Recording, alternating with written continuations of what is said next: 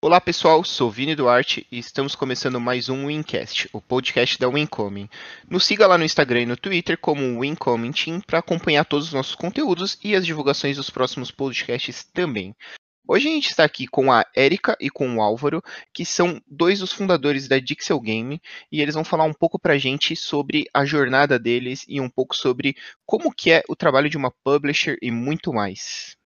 Fala aí, galera. Né? Queria agradecer o convite aí, antes de mais nada, né, para participar do, do, podcast aqui.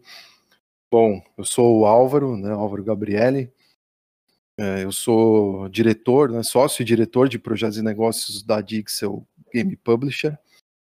É, eu trabalho na área de games já há mais de 20 anos né, profissionalmente. Antes disso, eu também trabalhei não profissionalmente.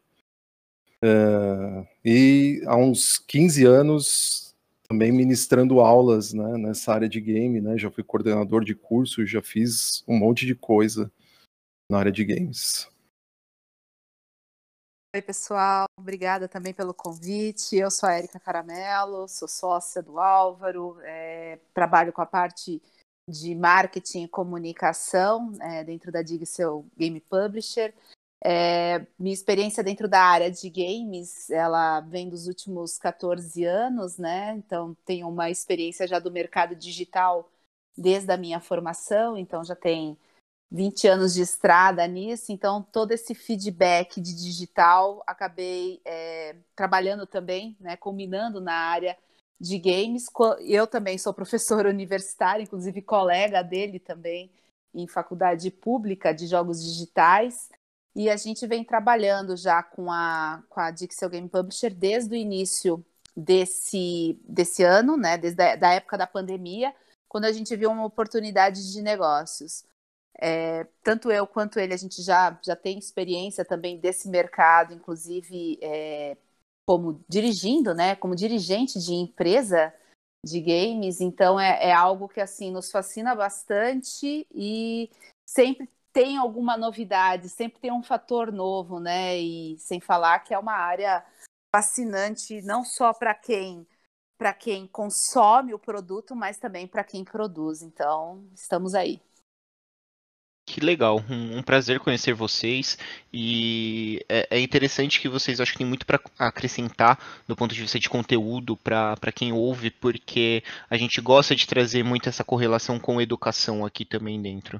E essa proximidade, eu, eu, eu particularmente entendo que é muito importante para os próximos anos a gente começar a inserir é, tanto a gamificação quanto também a importância de setores como o, o, os games e esportes para dentro da educação de alguma forma, dentro do possível também.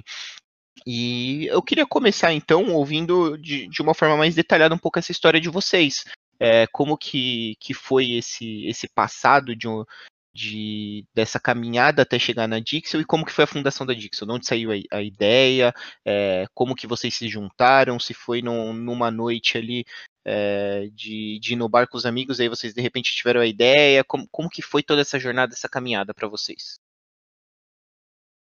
Bom, é, eu, eu, eu, tive né, uma, uma atuação na área de games assim desde né, de, de muito cedo, né? Eu comecei fazendo game quando, quando criança ainda, né? Junto com meu pai ali, que é da área de TI, e, enfim, me, me colocou ali né, nessa área de, né, de, de, de principalmente para experimentar o desenvolvimento de games, para aprender matemática, porque eu era ruim pra caramba em matemática. E aí meu pai achava que programando game eu ia ser um pouco melhor, né, na área. E aí, né, ele me, me apresentou ali a, a programação e eu odiei a programação. É, apesar de, de, ter aprendido matemática um pouco, mas né, eu, odiei aquilo, mas eu gostei que eu podia criar. Né, e, só que naquela época a gente criava usando programação também. Né? Então ia lá, a revista, umas revistas que ensinavam a fazer as coisas, eu ia lá na revista, via o que tinha que fazer, aí ah, era um bonequinho que se mexia, aí eu fazia de um jeito que explodia o bonequinho. Aí o bonequinho tocava uma musiquinha, eu fazia uma uma musiquinha diferente. E aí comecei a me interessar por, por histórias, por narrativa, por roteiro também. quando fui para a faculdade, né, aí já bastante tempo depois, mas não tinha faculdade de game, resolvi fazer comunicação porque me aproximava dessa área de criação, né, e eu já tinha uma, né, já tinha passado pelo kit multimídia, né, então a, o kit multimídia ali já, já, já criava alguma coisa né, mais visual. É, fui monitor né, do, do, da turma no laboratório, porque tinha esse conhecimento, e, e, e, dei a minha primeira aula ainda né, na faculdade, quando uma professora né, que tinha que ser de matemática virou para mim e falou assim: Olha, né, é a prova hoje e você vai falar de tal assunto. E eu não tinha nem estudado, não sabia nada daquilo ali. Falei: Fudeu total. Né? Bom, vocês podem falar palavrão, mas se não puder, corta aí. Aí. Fica à vontade. Aí eu, ah, sobrou para mim, né? Me botou ali, fui lá dar uma aula do negócio, né? Do, do, do, do tema ali que era estatística e tal. E eu tinha lido alguma coisa numa revista que tinha a ver com, com o jogo, e comecei a falar daquilo que eu lembrava da revista e que tinha a ver com estatística e tal. E quando eu terminei, a galera tava toda assim olhando para minha cara, né? Tipo, caralho, né? O que, que esse cara falou? Muito louco. E a galera entendeu e todo mundo ficou feliz e aplaudiu e tal. E o professor depois, né, a professora veio falar comigo, que tinha conversado com o coordenador, para né, se eu não tinha interesse de dar aula. Aí eu fiz a pós-graduação e comecei a dar aula na pós-graduação, né, que na mesma pós-graduação que, que eu cursei. Eu comecei ali, era já aí já era 2003. No mercado, eu tinha, né, eu vinha trabalhando também, né, com, com na internet, né, fui né, trabalhando com, com programas de, de que, que tinham a ver com internet, animação principalmente, com softwares. Conheci o Flash, fui trabalhar numa agência grande, comecei a criar os primeiros advergames ali, junto com, com o pessoal que programava, fazendo animação e arte. E fui evoluindo isso ao longo do tempo, né? Então, a partir ali do, do, do começo dos anos 2000 ali, eu já estava né, já estava trabalhando profissionalmente com isso. É, e fui, ao longo né, dos acontecimentos ali, né, fui moldando aquilo que eu precisava conhecer e tive que aprender muita coisa sozinho e na marra, porque o mercado né, era feito de, de alienígenas, né, de, de pessoas que estavam ali no, nas suas cavernas, né, os eremitas e tal, que ninguém falava de game. Eu tive que aprender muita coisa na marra, assim. Nos esportes, teve um momento curioso da minha vida, porque aí eu estava já há algum tempo né, trabalhando com isso, já tinha a minha empresa ali em 2011, né, que era a Trickster, né, um estúdio inicialmente, é, né, que foi a minha primeira empresa de game, né, não foi a primeira empresa que eu, que eu, que eu assim, eu tive outras né, é, é, atividades de, de empreender, né, porque acho que eu sempre fui, de certa forma, também fui um empreendedor, né, queria empreender. Eu tive desde, com 12 anos eu tive uma, uma lojinha de acessórios de skate e cartucho de videogame. É, mas ali eu estava, né, em 2013 me chamaram para um evento o, em Recife, que era o Recife Summer School. É, que, e era para falar de esportes junto com o Bruno Vazoni, né, participar de uma mesa, né, o Bruno Vazoni, que era da, da Riot, e o Fred Vasconcelos, que na época era, era presidente da Bra Games. E lá fui eu, né, junto com os dois ali, falar de esportes e tal. E por coincidência, eu tava no hotel e a referência que eu tinha era do, né, do, do mais, assim, né, a referência mais forte naquela época que eu tinha de esportes era o, aquele campeonato Ivo, né, do, do Street Fighter uh, Third Strike, tinha acontecido em 2004, que era a disputa do Daigo Mehara com o Justin Wong. Eu tinha aquilo ali, né, como olhava para aquilo e estava preparado para falar disso, né, na mesa ali. É lindo esse final, né? Não, é sensacional. Isso aí você entende o que é esporte a partir disso aí, né? Uma, uma cena que é, que é, uma das grandes cenas, né, do, do, dos esportes, né, até hoje. Sim. E aí eu tava com isso na cabeça e tô ali sentado na, na tava na cama ali esperando né, da, da hora para eu sair e tava passando a final do Super Bowl. E foi é, foi uma final que na, na hora ali eu tava vendo e teve um, uma jogada ali que foi uh, né, a final, se eu não me engano, era o São Francisco 49ers com não lembro quem que era em 2013 outro time lá. Mas teve um lance que foi de 103 jardas, não, 108 jardas. Então, né, o cara pegou a bola ali né, no, no, começo ali, e, e foi, carregou ela até o final, e, e, e eu, né, na hora, assim, eu, eu associei, né, as duas coisas, falei, puta, você vê, né, o mesmo que aconteceu com aqui, né, você falando de um esporte real, né, aquela, né, aquela uh, né, catarse ali da galera, né, vibrando com uma puta de uma jogada, é, é, a mesma coisa que acontece, claro, numa escala menor ali, né, do que está presencial ali, mas é a mesma coisa, é o mesmo sentimento daquilo que acontece nesse lance do Justin Wong, né, do, do Daigo Mehara derrotando o Justin Wong na, na Ivo. É, então, a partir daí, eu comecei a olhar com, com mais atenção para os esportes, né, e isso foi uma coisa que me marcou muito, e desde então a gente tem, né, eu particularmente, né, desde aí tenho olhado né, para os esportes e tenho prestado mais atenção aos eventos e me inteirado na medida do possível com, com, esse, com esse ambiente. Que legal, que, que história bacana. E, e você, Érica, como que, que foi essa sua caminhada para chegar até a Dixel? Nossa, é, é um pouco diferente, né? Primeiro porque sendo mulher, já é um pouco mais difícil você ter acesso à tecnologia, né? Então, basicamente, a minha história começa durante a faculdade. Eu, eu estudava no sul, né, do país, e era justamente eu entrei na faculdade em 95, que era quando estava começando a internet comercial aqui no Brasil, né? E eu entrei na faculdade porque eu queria ser fotógrafa, mas acabei me encantando com a internet, né? As, as universidades já tinham acesso, né? instituições de ensino, no caso eu fiz a Federal do Rio Grande do Sul, então eu fiquei encantada com aquele mundo, né? Aquela possibilidade ali. Então saí formada e fui trabalhar no provedor de internet do governo do estado do Rio Grande do Sul. Desde então, é, sempre eu fui trabalhando com tecnologias né, que, que vinham surgindo. E também conciliando estudos. Então, eu fiz uma pós em EAD, que é um assunto que está tão em pauta hoje em dia, mas eu fiz isso em 2002 até 2004. Em 2013, eu tive a oportunidade de entrar no mestrado e comecei a pesquisar comunidades virtuais.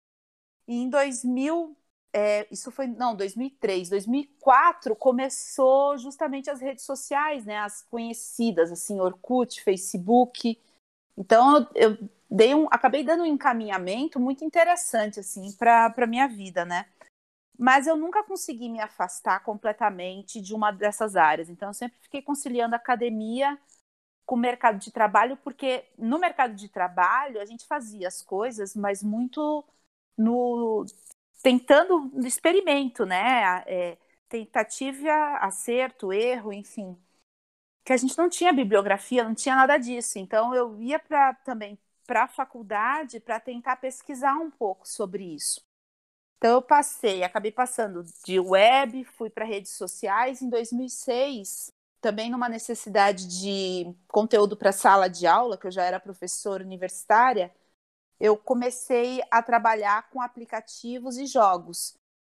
Essa área de tecnologia, às vezes, é um pouco mais distante né, da, das mulheres, né? Como, como eu disse, assim, eu não sou, não era uma grande gamer, né? Na minha infância a gente teve um Atari, só que eu tenho dois irmãos mais velhos. Eu sendo a única mulher e caçula, obviamente não sobrava muito joystick para mim, né? Então era, era uma coisa um pouco mais distante, mas era um mundo que me fascinava bastante. E sempre eu tive um, um interesse também, até de perspectiva de se manter nessa carreira, porque assim como o Álvaro, na época que eu fui fazer faculdade, não existia a faculdade de jogos digitais, nem design de games, que elas surgiram em 2003. Então a gente tentava fazer algumas outras coisas, né? Então, acabei trabalhando, fiz publicidade e propaganda e sempre tive essa questão do tipo, como vou me manter no mercado? E a tecnologia parecia uma perspectiva também muito interessante, porque é sempre um mercado visto como em ascensão. Então, foi nisso que eu acabei investindo.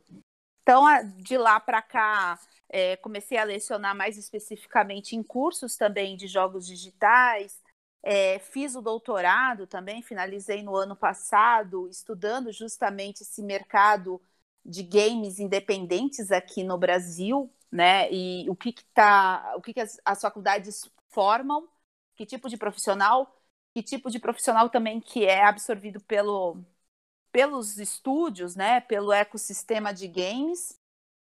E, e, comecei a me interessar cada vez mais por essas temáticas, né? E sobre a Dixel, a Dixel, a ideia surgiu no ano passado é, na SB Games. A SB Games é, o, é um evento, né? O evento acadêmico master assim da área de, de games aqui no Brasil. Aconteceu no Rio de Janeiro, quando tivemos a oportunidade de viajarmos juntos, né?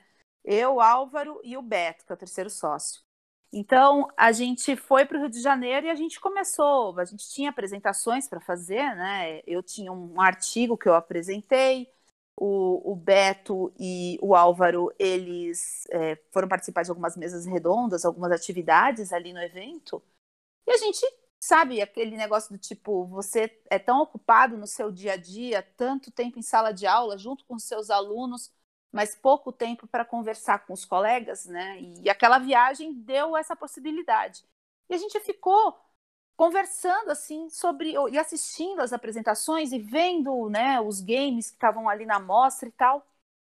Aí o Álvaro puxou um papo até comigo, isso eu me recordo bem que ele falou assim: "E aí, você investe, você entraria de novo nessa área, né, de games? Porque eu tive estúdio entre 2008 e 2000 e 12, né? O, o estúdio que eu tive que era 8D. Eu olhei assim para ele e falei assim: olha, entraria de novo, sim. eu sentia falta assim do de estar mais atuante no mercado, né? É, depois, ainda mais encerrado aí um doutorado. Mas eu falava assim: mas eu não quero produzir game, eu vejo outra perspectiva. Então a gente acabou conversando naquele, naquela viagem, porque eu conheço muita gente da área de games, o Álvaro, o Idem, o Beto também. Então, o que, que a gente acabou fazendo? A gente acabou unindo eh, essas forças, né? E pensamos na Dixel. A Dixel, a gente conseguiu realmente consolidá-la já no início da pandemia, foi no final de março. Mas a gente já estava planejando a empresa desde novembro, dezembro. Tanto é que é, até o site que a gente tem, as redes sociais, a gente tem fotos que tiramos nós três juntos, mas isso foi antes da pandemia, então a gente já estava se preparando, né? Só que quando estourou a pandemia, começou o acesso tudo online e tal, a gente falou: não, não tem mais como segurar, a gente precisa colocar a empresa no mercado e foi o que fizemos.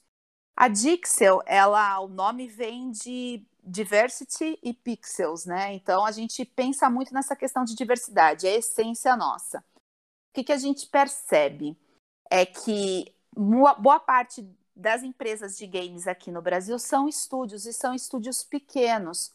E como toda empresa pequena aqui no, no, no Brasil, muitas vezes não tem chances de avançar, né? Elas quebram nos primeiros anos e tal. E tanto eu quanto o Álvaro, a gente teve essa experiência já no mercado. Então, é, o que, que a gente resolveu fazer? A gente resolveu ir para uma outra parte desse ecossistema, que é a parte de publishing. Por quê?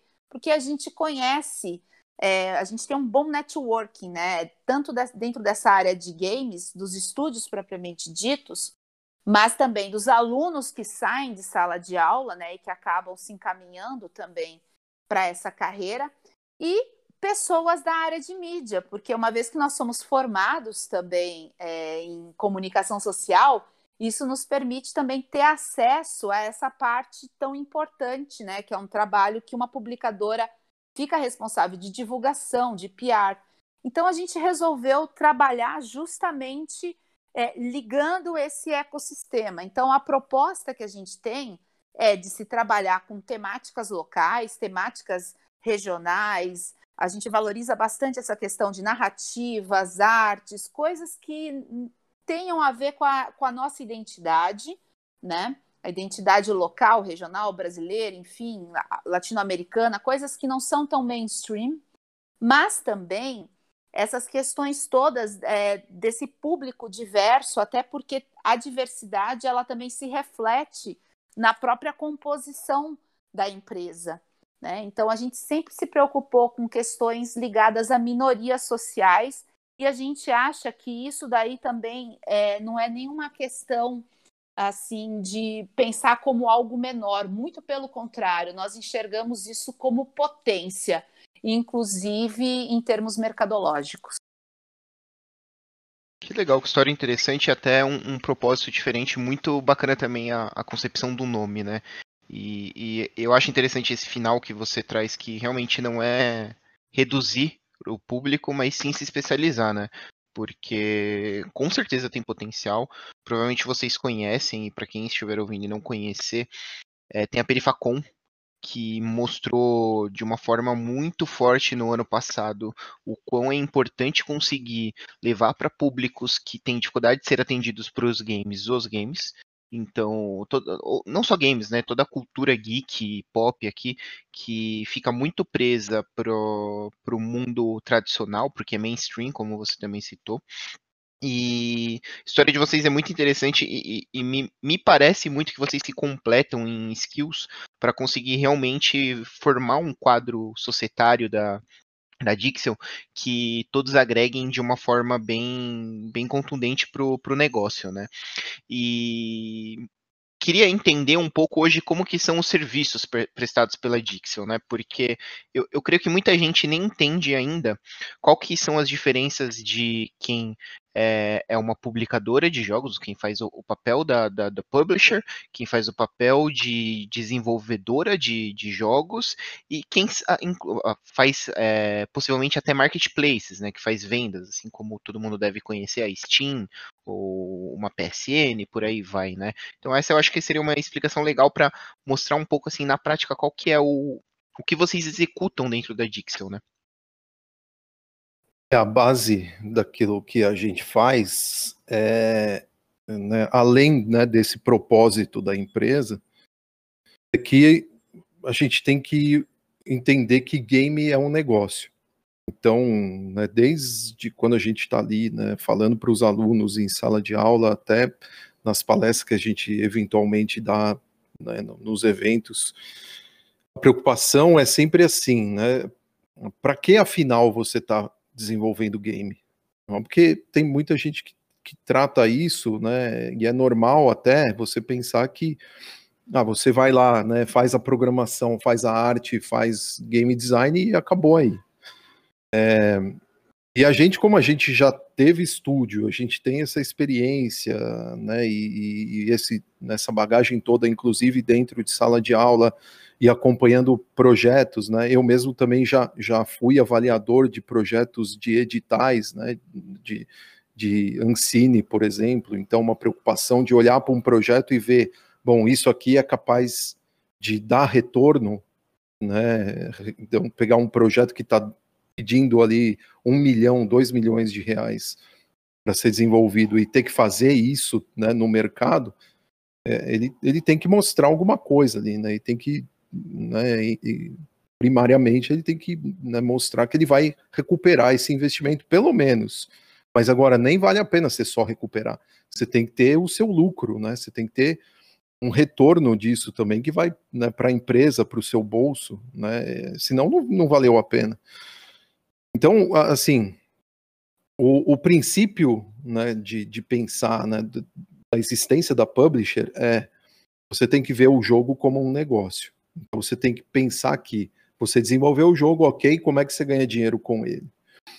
É, algumas das coisas, então, que a gente faz tem, né, estão amplamente relacionadas a isso.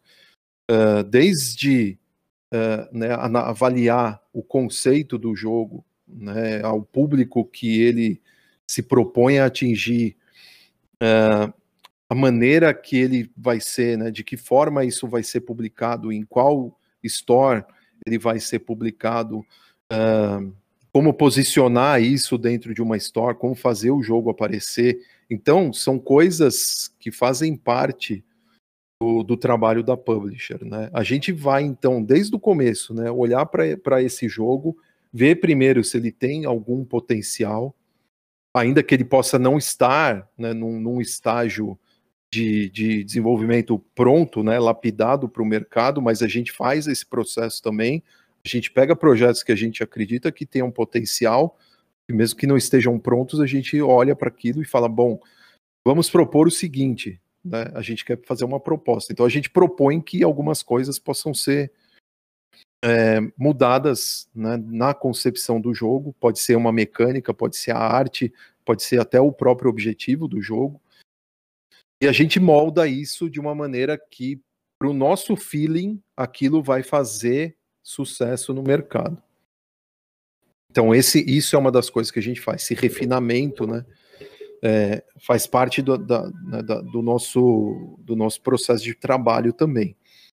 É, a gente faz todo o planejamento de, de divulgação, de publicação, é, né, de, de comportamento no mercado.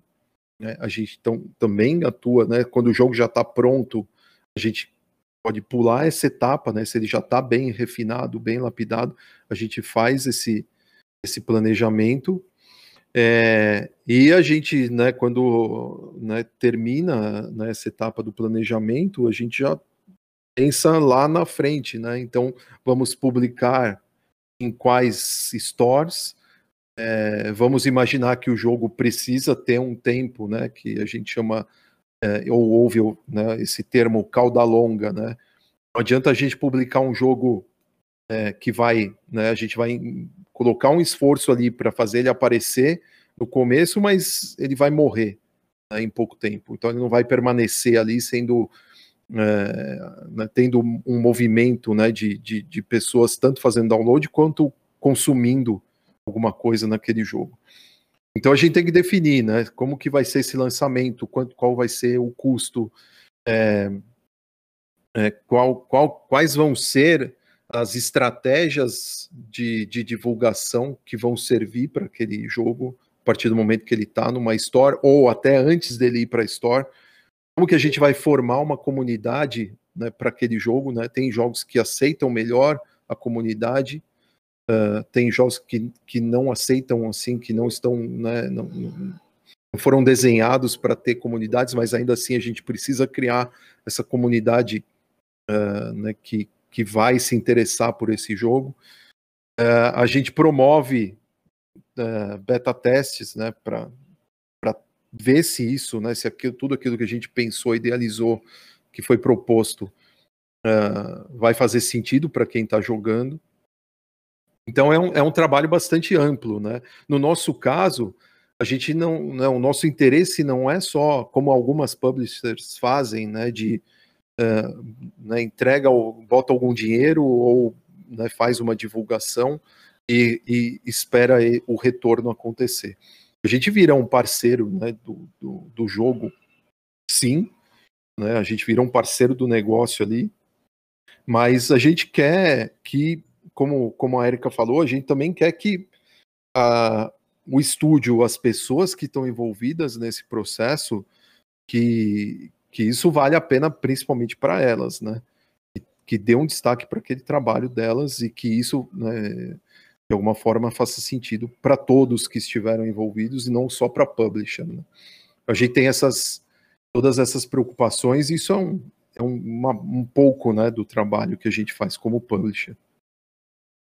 Tem, um, tem umas questões também que, que cabe aqui ressaltar, até pelo próprio perfil de público, né? Uma vez que a gente está trabalhando bastante com um público diverso, e isso pode incluir desde essas questões, né, em termos de raça, em termos de gênero, em termos, inclusive, de classe social, de é, até a própria questão da inter, interiorização, né? Pessoas que estão, de repente, é, um pouco mais distantes de grandes cidades, mas que também têm potencial também enquanto jogadoras e tudo mais, a gente também precisa se preocupar em como chegar nessas pessoas, porque as estratégias são diferentes.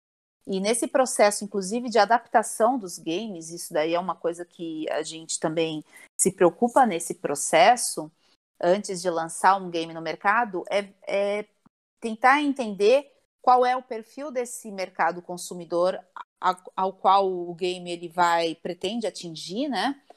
e como que essas pessoas, no caso, consomem. Então, a gente tem, por exemplo, uma situação atual, é essa questão da, da crise econômica, né, agravada, inclusive, pela pandemia.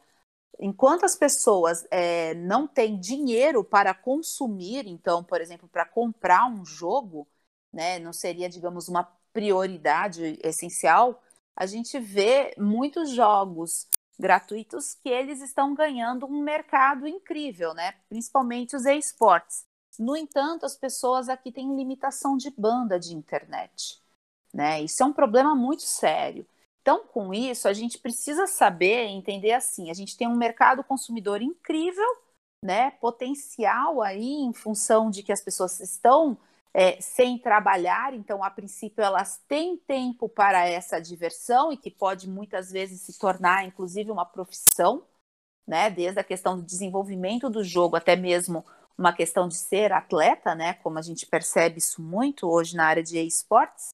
Mas a gente percebe que as pessoas muitas vezes não têm condição de permanecer jogando, seja porque não tem dinheiro para adquirir o jogo, seja porque não tem como é, bancar uma internet com, de boa qualidade, né? E com um pacote é, maior, assim. Então, essas questões todas a gente também tenta, de alguma maneira, solucionar. E como que a gente espera?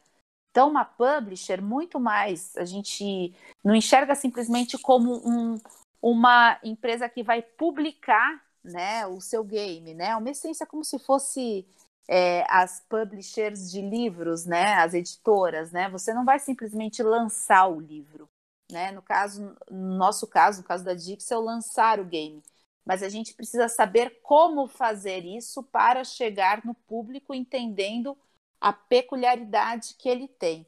E a gente percebe que aqui, América Latina, Brasil, são, são as, a, a nossa região aqui é a região que mais cresce em número de gamers no mundo, em função de que em outras, outros lugares do mundo já se tem essa questão da cultura gamer muito bem estabelecida, né? E a gente percebe que aqui tem um índice absurdo de crescimento.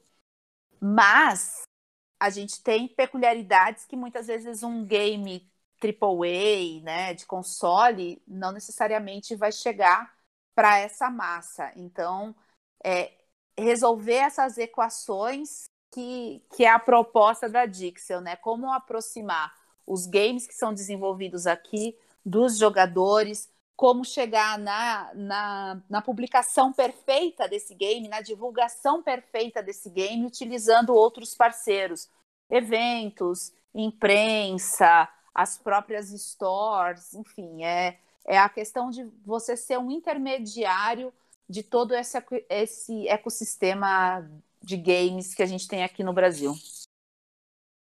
Interessantíssimo e acho que uns pontos aqui é, é, muita informação, é muita coisa que vocês trouxeram e abre um pouco a mente da, da galera no sentido de que, que uma publisher faz e também do que ela não faz, né? Porque mostra claramente o papel de vocês, que é muito menos de desenvolvimento e muito mais aqui é, de auxiliar e ser um parceiro de quem está criando o game, né? É, e você trouxe alguns pontos interessantes, Érica, principalmente ali em relação à questão da internet, por exemplo, e isso fez surgir algumas empresas também, como por exemplo a ExitLag, que cresceu demais nos últimos meses, inclusive agora durante a pandemia, principalmente porque ela traz uma estabilidade de conexão para quem já até tem uma conexão, mas não é uma conexão de alta qualidade. É, o outro ponto que eu acho interessante é que vocês conseguiram mostrar aqui também o quão complexo é um cenário de desenvolvimento e, e de publicação de um jogo e que é muito maior do que as pessoas costumam colocar. Então é muito fácil para criticarem os jogos, principalmente hoje em dia, né? É, as, as gerações mais novas não jogaram um Mega Drive, é, não jogaram um Master System, não conhece um Atari, é, que são videogames onde a gente que, que é, veio de outras gerações aqui conhecia e se divertia demais com esses jogos. essa parte mais, mais clássica aqui do, dos games.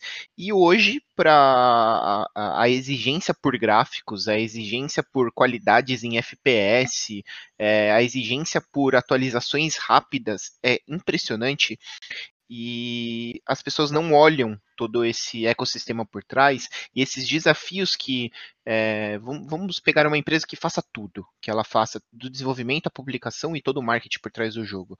É, é, essa empresa ela tem N desafios. Então, é, se, se for um jogo onde necessita existir uma comunidade, para existir interação, como que você faz para criar essa comunidade? Como que você mantém ativo? E os servidores por trás? E, e como que são as campanhas? E como que você escolhe o lugar certo para pôr? E como que você está no lugar certo falando com as pessoas certas para te ajudar com isso? E, e, e, vocês se mostram muito como um parceiro para as é, desenvolvedoras de jogos que estão criando mas vão chegar nesses desafios ainda, né?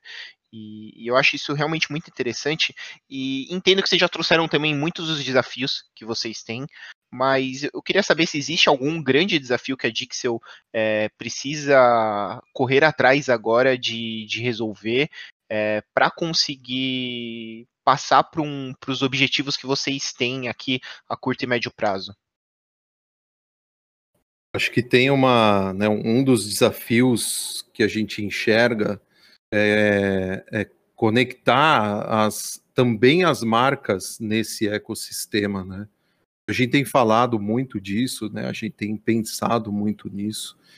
É, e, e, e, trazer marcas né, para essa realidade, né, para dentro dos jogos, não como o Adver Games, né, mas como um, né, quase que um, um, um merchandising né, dentro do, do game, é, eu acho que esse é um, é um grande desafio que a gente enxerga né, na frente, inclusive né, pensando em plataformas né, que, que operacionalizem isso né, de uma maneira mais fluida, né, mais, né, mais leve, inclusive, né, que você traga essa, essa realidade, de repente, usando plataformas, né, criando plataformas específicas para isso, e aí não só né, as marcas em si, mas aquelas personalidades que, que atuam como marcas, né, trazer isso para essa realidade, que é uma coisa que já, a gente já vê em jogos é, como Free Fire, né, que tem lá o Alok, né, o, avatar do Alok ali dentro do Free Fire,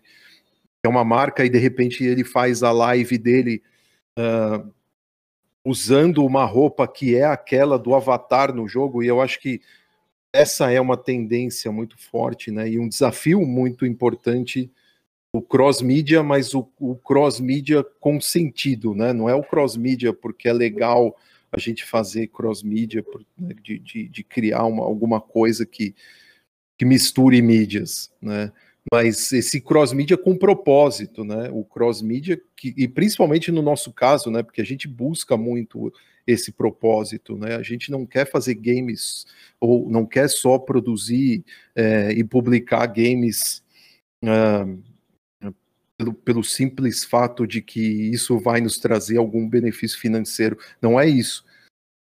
É, a gente quer, acima de tudo, que, né, que, que exista um propósito por trás disso, né? A gente quer que, que uh, todos tenham oportunidades iguais nesse mercado. Né? A gente quer que uh, a, né, a, toxicidade ela, ela, uh, ela desapareça, né? Que isso seja, né, já é né, cada vez mais está sendo né, mais né, jogado contra a parede isso aí.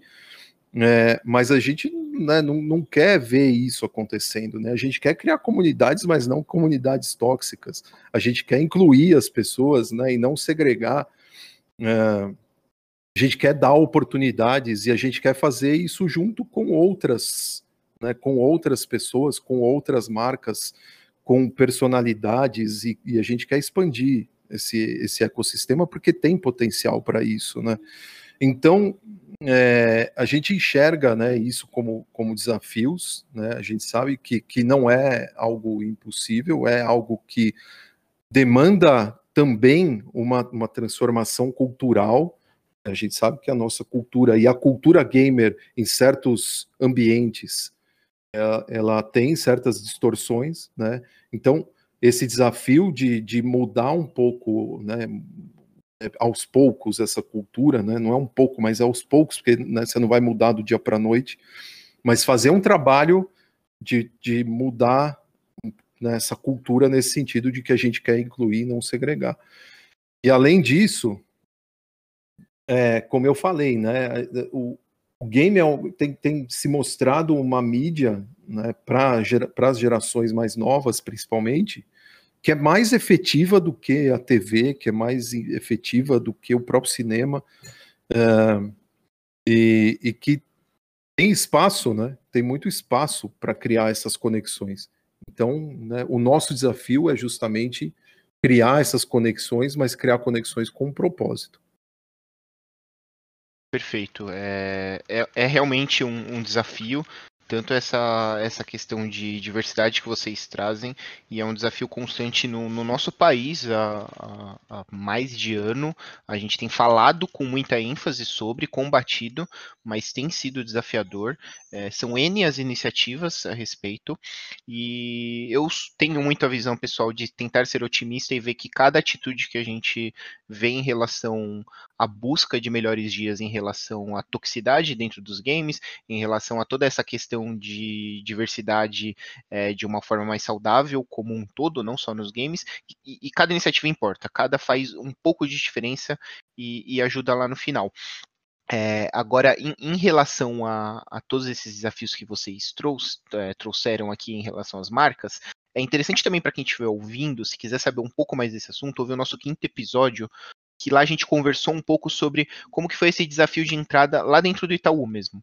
É, como que o Itaú colocou para dentro esse mundo dos games? Obviamente, não é que o Itaú virou todas as fichas e está atacando agora games como um todo, mas foi um desafio de plantar essas sementinhas lá dentro.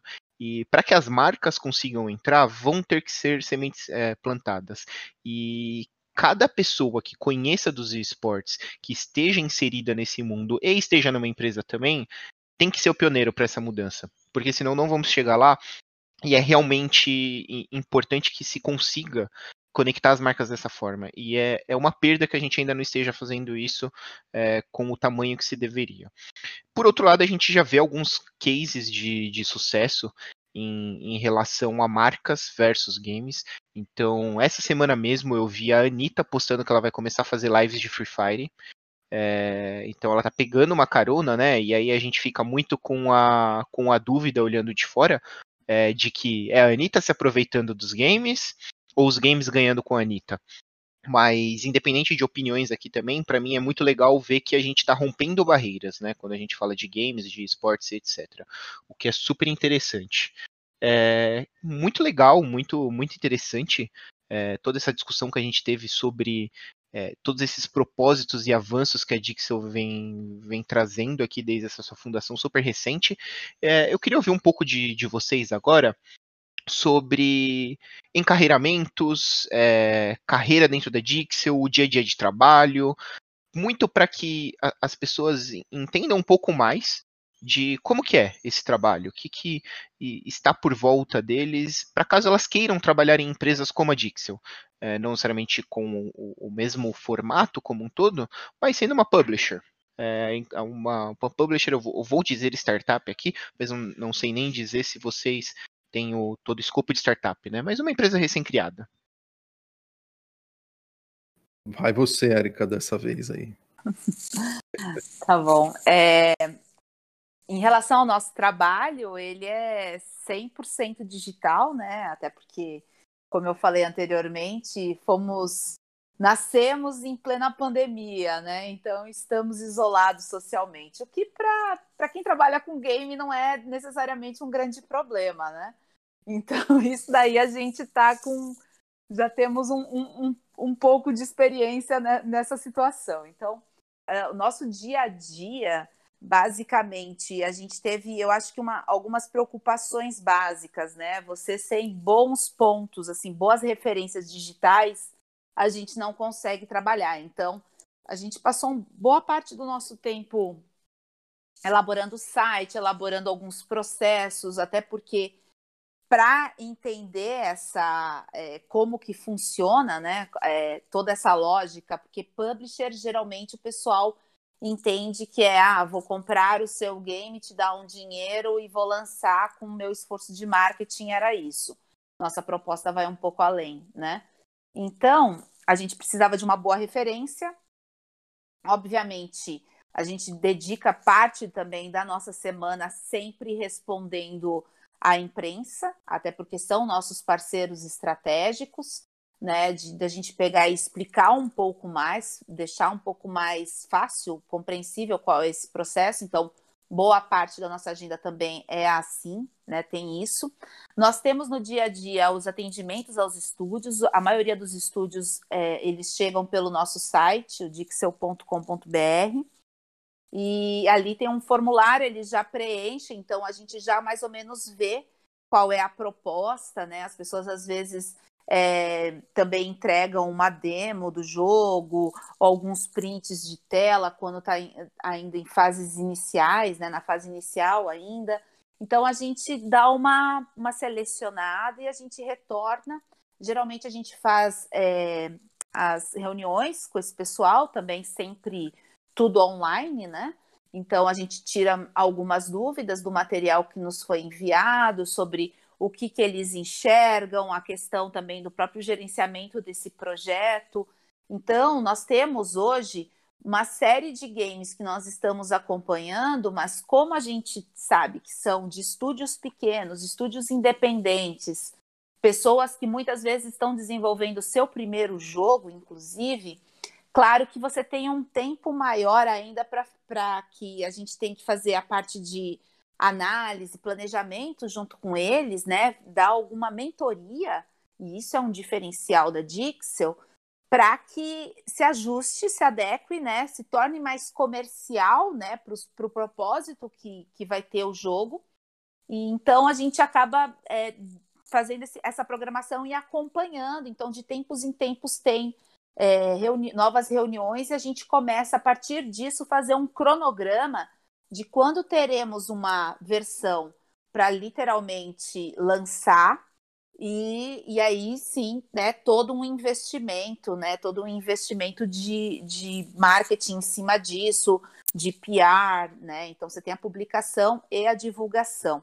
Então, a gente vai fazendo esses acompanhamentos. Fora isso, a gente também vai conversando, né, com outros parceiros, então eventos, a parte também de marcas, bem lembrada aí pelo, pelo Álvaro, justamente que a gente também precisa, porque às vezes as marcas, uma coisa que, que a gente tem como ponto de atenção, enquanto as pessoas não têm dinheiro, a gente tem no Brasil grandes marcas, mas essas marcas elas não são marcas que chegam a ser é, marcas multi, multinacionais extremamente famosas e que investem em grandes campeonatos ou grandes franquias de games mas que elas têm, digamos, redes de lojas em shopping centers, então são, são marcas consideravelmente grandes. No entanto, nunca tiveram oportunidade de trabalhar com games. Então, até a gente fazer uma espécie de evangelização de, do potencial da marca dentro do game, porque o que, que a gente também entende é que não necessariamente para consumir a marca, o gamer precisa parar de jogar né? E essa marca, ela pode ter um impacto direto ali com esse gamer através da interação. Então, tem todo um, um processo, né, de educação nessa área, com essas nossas pontas, né, do mercado. Então, basicamente, o nosso dia a dia é isso: acompanhar projetos, ver novos projetos, é, estudar possibilidades. Uma coisa também que a gente se dedica muito tempo é acompanhar as novidades da área, porque assim, toda semana tem alguma alteração, tem brigas de grandes empresas, tem plataformas que estão lançando é, novas formas de monetização. Então a gente também precisa estar atento a tudo isso daí, até a própria questão tecnológica, né? A gente, a gente acaba ficando atento a, a muito dessas notícias para conseguir transformar isso é, em negócio. Então, basicamente, esse é o nosso dia a dia. Tem uma, uma coisa também que a gente, é, a gente acredita muito, né, e, e, e, que eu acho que faz bastante sentido para uma área como é a de games aqui no Brasil, que faz muito mais sentido a gente trabalhar junto com, com as pessoas do que é, né, principalmente né, a gente falando do, do, do, pessoal mais novo, né, que está entrando no mercado, mas muito mais nós sermos parceiros deles do que sermos empregadores deles, né? E não só nós, né? As outras empresas, porque existe um capital intelectual tão valioso, né? É, são, são pessoas tão criativas, tão capazes e tão engajadas que é, é precisam realmente de uma oportunidade, mas tem que enxergar que o nosso mercado favorece muito aqueles que querem empreender, né? A área de games ela favorece isso. Você tem esse conhecimento de desenvolver games, você não precisa desenvolver para ninguém. Desenvolva para você e, e, e, vai empreender nisso e, e tentar ganhar o, o, dinheiro, o seu dinheiro com isso, né? não fazendo projeto para outros empregadores. Né? É uma área que propicia muito você empreender primeiro, fazer um portfólio e ir para o mercado depois, né? Entender como é que funciona isso e ir para o mercado depois, né? Um pouco do que a gente faz é isso, né? A gente, né, não, não que em algum momento a gente não vai ter pessoas que vão no, nos auxiliar também naquilo que a gente faz, mas hoje a gente enxerga muito isso, né? Somos parceiros de vários, uh, de vários estúdios, de vários jogos, é, nós não estamos necessariamente sendo empregadores né, desses estúdios. É, e, não, e não é para ver isso como uma coisa ruim, né? é para ver isso como oportunidade para todo mundo. Né? Todo mundo vai crescer junto, todo mundo vai ser dono de um negócio, todo mundo vai ter oportunidade né, de, de, de empreender, de conhecer o mercado sob esse viés né, do, do empreendedorismo. É, então, né, a, gente, a gente quer mesmo, né, para esse momento, a gente está buscando o, os parceiros, né, sejam né, pessoas que vão publicar né, os estúdios, as marcas, as personalidades, é, a, a, a, mídia, né, a imprensa, né, somos um ecossistema muito grande, né, nós somos uma ponta desse ecossistema, mas a gente depende, né, um depende do outro para fazer a coisa acontecer, né. Então a gente está né, muito preocupado em engajar as pessoas a, a, a, fazerem a diferença nesse mercado. E talvez aí num futuro né, não muito distante a gente tenha né, que crescer. Né, aí nós né, provavelmente a gente vai ter mais pessoas uh, dentro da Dixel, né, aí apoiando a gente né, dentro das tarefas da, da, da empresa. Mas nesse momento faz muito mais sentido para a gente pensar que é, um está apoiando o outro, né? Está cooperando com o outro de maneira que né, vai, vai fazer alguma coisa maior por esse ecossistema. O grande intuito disso tudo é justamente projetar essa indústria de games brasileira mundo afora. Então, a internacionalização também é uma das metas, mas a médio e longo prazo, mas a gente está vendo até que, de repente, a distância não vai ser tão longa assim. E claro, né, com, com, com o avançar disso tudo, né, obviamente a gente também vai crescendo nesse sentido até em, em número, obviamente, de colaboradores. Interessante que hoje em dia, quando, principalmente quando se fala de games, essa internacionalização é super simples do ponto de vista de distâncias, né? É tudo digital o que facilita. Obviamente tem as burocracias por trás, mas é, é muito mais fácil. Muito legal essa conversa. É, o conteúdo foi interessantíssimo. A, a, adorei todos os detalhes que, que aprendi hoje aqui sobre a Dixel é, e sobre como que vocês chegaram até ela, toda essa história. Queria agora deixar um espaço aberto para a gente finalizar, para vocês puxarem algum tópico ou algo que vocês não tenham comentado e gostariam de comentar, ou até mesmo para divulgar as redes sociais da Dixel e de vocês, é, e qualquer divulgação que, que vocês queiram. Fiquem super à vontade agora para a gente fazer esse fechamento. É, Érica, deixo com você essa parte aí. Então, a, a, gente só tem a agradecer né, a oportunidade, né? E nos colocamos, inclusive, à disposição, caso também tenham mais dúvidas e tudo mais, tanto a audiência quanto vocês aí do, do podcast, né? É, nossos, nossos contatos, né? Uh, o site dixel.com.br, Dixel se escreve D-Y-X-E-L, né? Dixel.com.br. Uh, ah, redes sociais, é, arroba Dixel Publisher. É, Twitter, YouTube, Facebook, Instagram, LinkedIn.